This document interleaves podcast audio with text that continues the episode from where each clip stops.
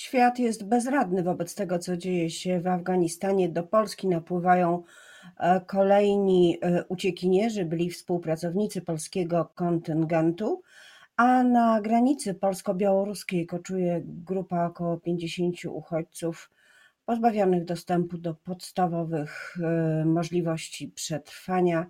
Sytuacja jest dynamiczna, jak mówi Straż Graniczna. To wszystko na tle sytuacji polskim Sejmie, gdzie opozycja cały czas zamierza testować większość rządzącą i o tym wszystkim już za chwilę porozmawiam z moim gościem, Zuzanna Dąbrowska. Dzień dobry.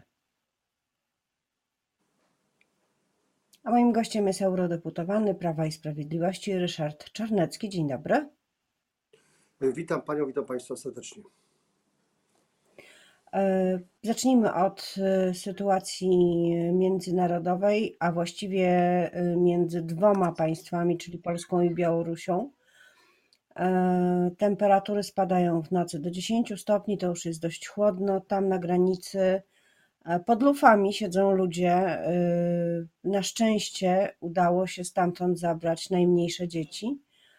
Nie mamy dokładnych informacji, e, skąd e, te osoby przybyły. Wiadomo, że prawdopodobnie e, przywiozły je tam służby białoruskie.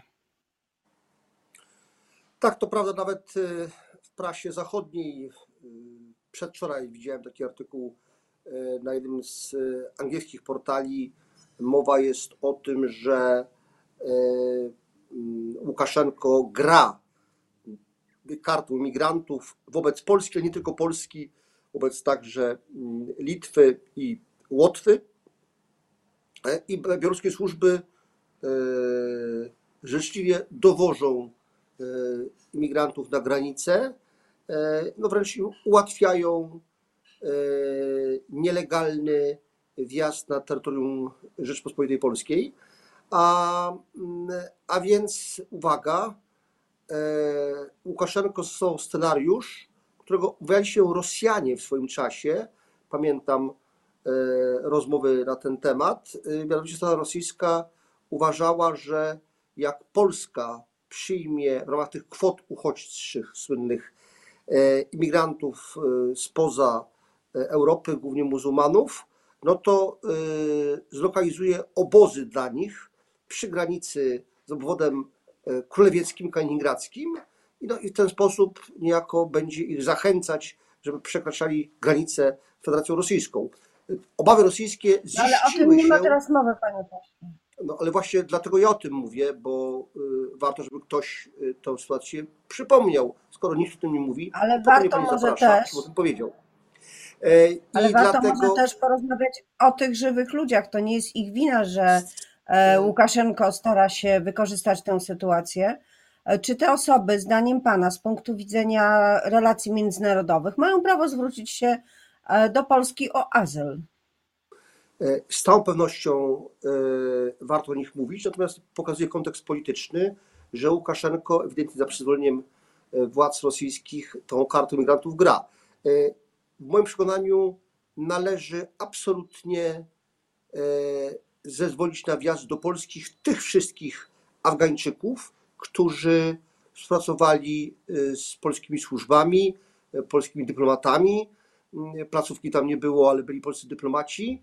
Nawet jeżeli tutaj chodziło o dowóz pieczywa codziennie przez 20 lata, mówimy o konkretnych sytuacjach, prawda?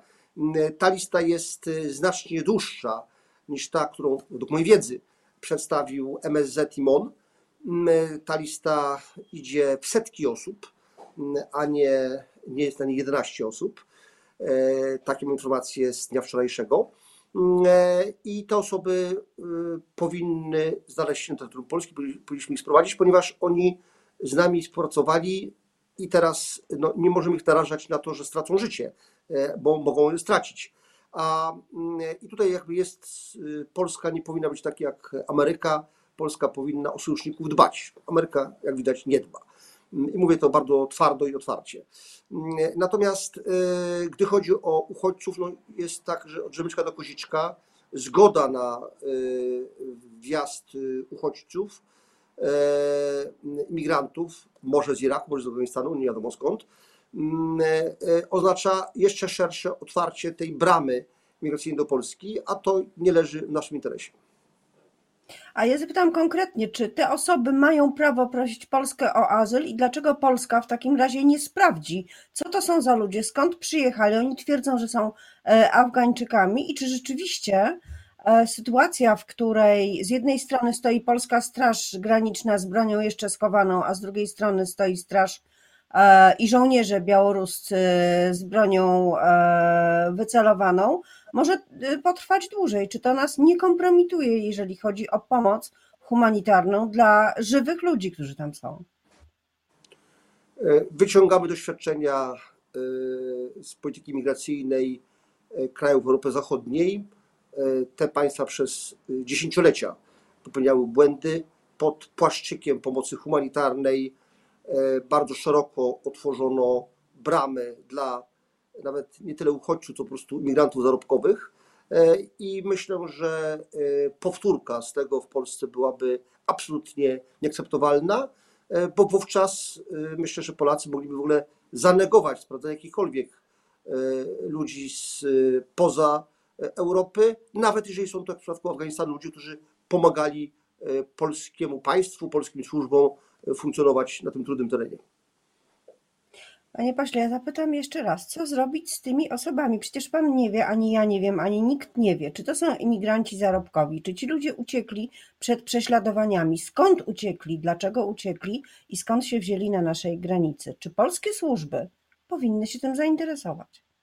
Po raz trzeci odpowiadam bardzo konsekwentnie, nie powinniśmy wpuszczać imigrantów, a nie są to ludzie, którzy opuścili Afganistan w ostatnich dniach po y, przejęciu władzy przez talibów. Nie jest możliwe w tak szybkim czasie się wydostać e, z Kabulu, e, z którego no, nie ma łączności e, w tej chwili już lotniczej poza samolotami, mm, które wywożą dyplomatów czy, czy wojskowych. Powtarzam jeszcze raz, wydawało mi się, że powiedziałem to bardzo wyraźnie, ale postawię kropkę nad i. Uważam, że nie powinniśmy wpuszczać imigrantów. Jeżeli to zrobimy, to jutro na granicy E, jutro na granicy pojawią się już nie setki, tylko tysiące i będą po tą granicę ludzie Łukaszenki zwozić ich e, z terenu nie tylko Białorusi, ale myślę też, że Rosji. Czyli te konkretne 50 osób powinno tam zostać i powinno być pozbawione pomocy humanitarnej, tak? Bo jeżeli przyjeżdżają tam ludzie, nawet miejscowa ludność z jedzeniem, to Straż Graniczna nie pozwala przekazywać tych rzeczy. E, rozumiem dramat poszczególnych osób i rodzin, natomiast e, nie możemy sobie pozwolić na to, aby e, Łukaszenko skutecznie grał tą kartą imigrantów przeciwko Polsce. A dlaczego nie możemy się dowiedzieć, kim są te osoby? Bo jeszcze trzy tygodnie temu rejsowe samoloty latały do Mińska z Kabulu i agencje turystyczne sprzedawały normalne bilety, więc te osoby niekoniecznie są E, ludźmi, którzy się przedzierali przez góry. Oni mogli wjechać do Białorusi całkowicie legalnie.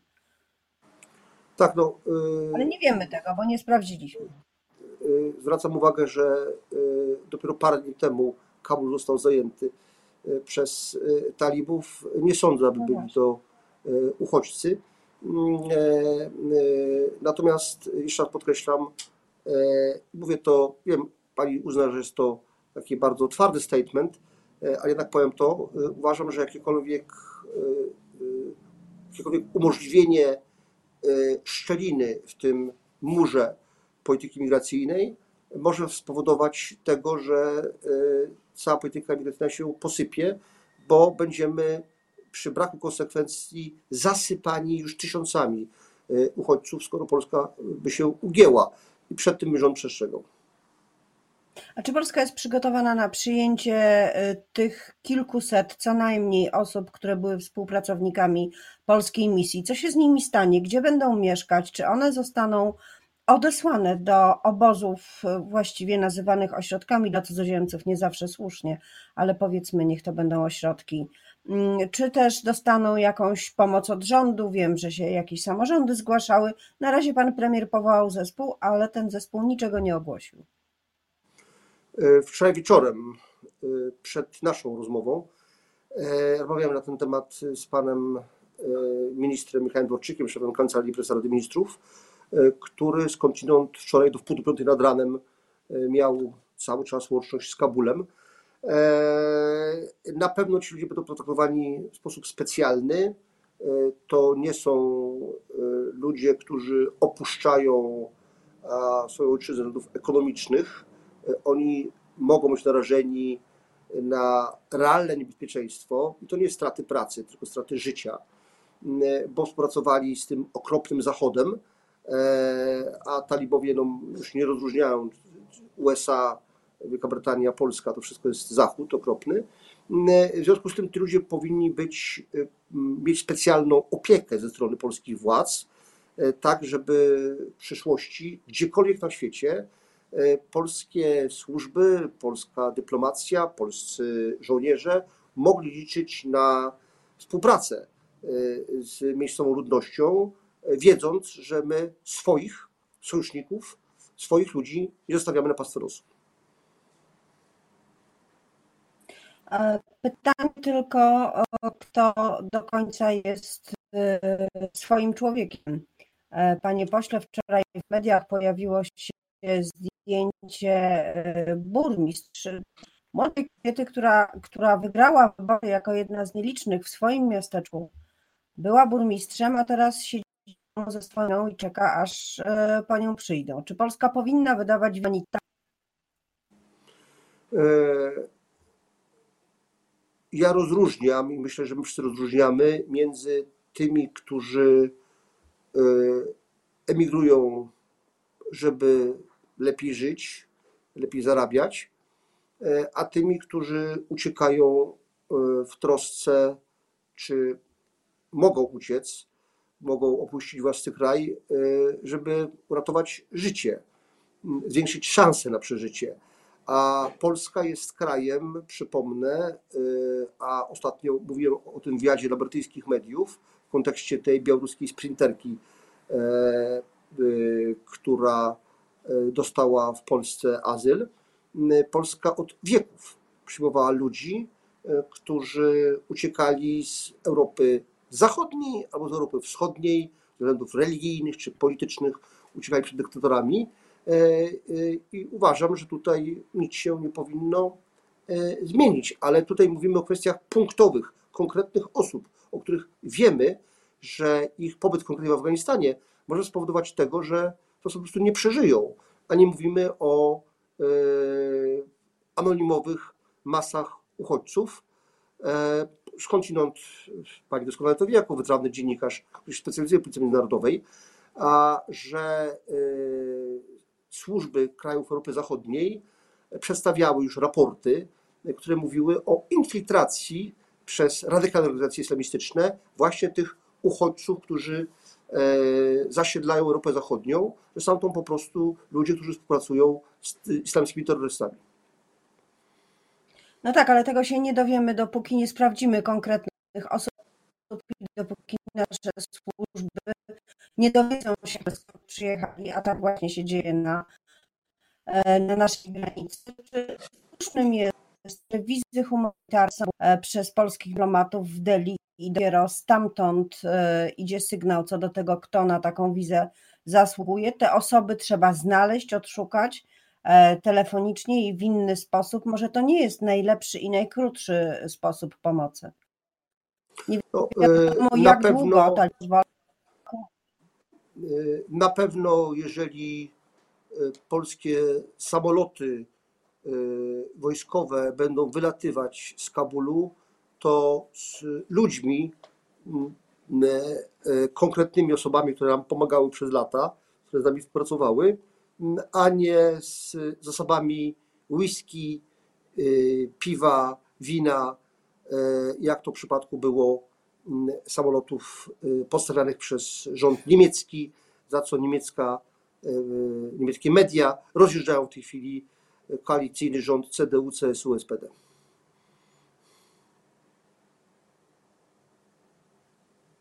Ja pytam o sposób wydawania wiz humanitarnych. No, to jest pytanie do Ministerstwa Spraw Zagranicznych. Na pewno sytuacja jest ekstraordynaryjna, nadzwyczajna, wyjątkowa i na pewno tutaj trzeba te procedury Y, uprościć, w sensie nie to, żeby z definicji y, dawać y, jak po uważaniu im więcej, tym lepiej, tylko żeby uprościć proces decyzyjny. I po prostu przyspieszyć go. Czy Unia Europejska e, rozmawia o tym, co się dzieje? To jest absolutnie kluczowa i w ogóle światowa potęga jest kluczowa dla sytuacji e, międzynarodowej. Pan od 2019 roku jest przewodniczącym grupy e, do spraw relacji między Unią a, a Rosją, więc czy coś się dzieje na tej linii? Czy są w ogóle jakieś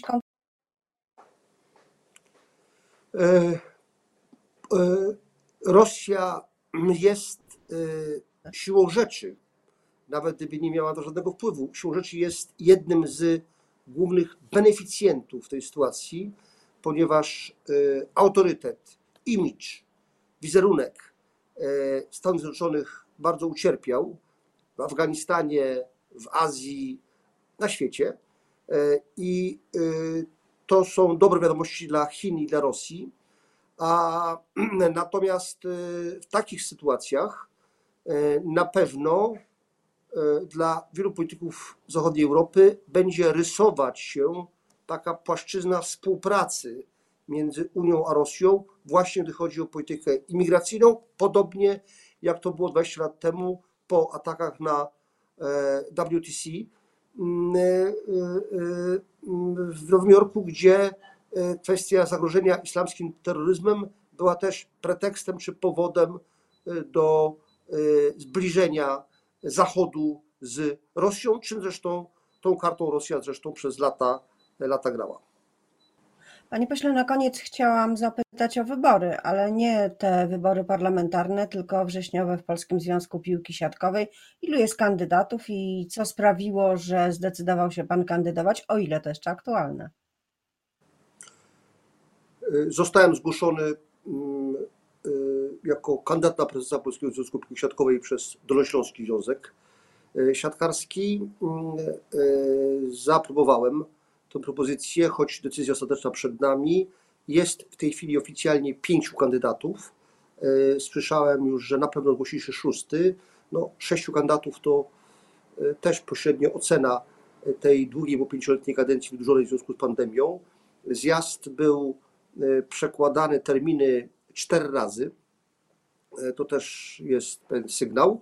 E, Myślę, że potencjał, który jest w polskiej siatkówce, mm, jest wielki. E, Działania dotychczasowe e, może nie zawsze potrafiły ten potencjał wykorzystać. E, Po raz pierwszy w historii na przykład związek nie uzyskał żadnych sponsorów na wielką imprezę, która odbyła się w Polsce, Mistrzostwa Europy Mężczyzn, zaczynają się za półtora tygodnia w naszym kraju, mm, zresztą także w Finlandii, Czechach, Estonii, ale w Polsce siatkarze będą grali od początku e, w Krakowie, potem przy awansie zakładanym w Gdańsku i wreszcie półfinał i finał w Katowicach w Spodku. Mm, e, e, Natomiast wybory odbędą się w ostatni poniedziałek i wtorek miesiąca września, więc mamy jeszcze sporo mm, czasu. A czy gdyby został Pan prezesem, to zajmie się Pan głównie pracą w związku, czy będzie Pan łączył to z mandatem eurodeputowanego i e, także będzie Pan łączył pensje z obu miejsc, wynagrodzenia? E, Z całą pewnością e, e, będę łączył obie funkcje, ponieważ e, jak widziałem w relacjach moich chociażby z Federacją Europejską, fakt, że jestem europarlamentarzystą, tam robi wrażenie i a, jest to rzecz, którą można wykorzystać w relacjach z Federacją zarówno europejską, CEF, jak i światową, czyli VB. E, Natomiast e, co do kwestii finansowych, to jeszcze nawet nie podjąłem decyzji o tym, czy będę e, finalnie kandydował, więc w ogóle o tym nawet nie myślałem. Dziękuję bardzo za dzisiejszą rozmowę. Gościem Rzeczy o Polityce był eurodeputowany Ryszard Czarnecki. Dziękuję bardzo.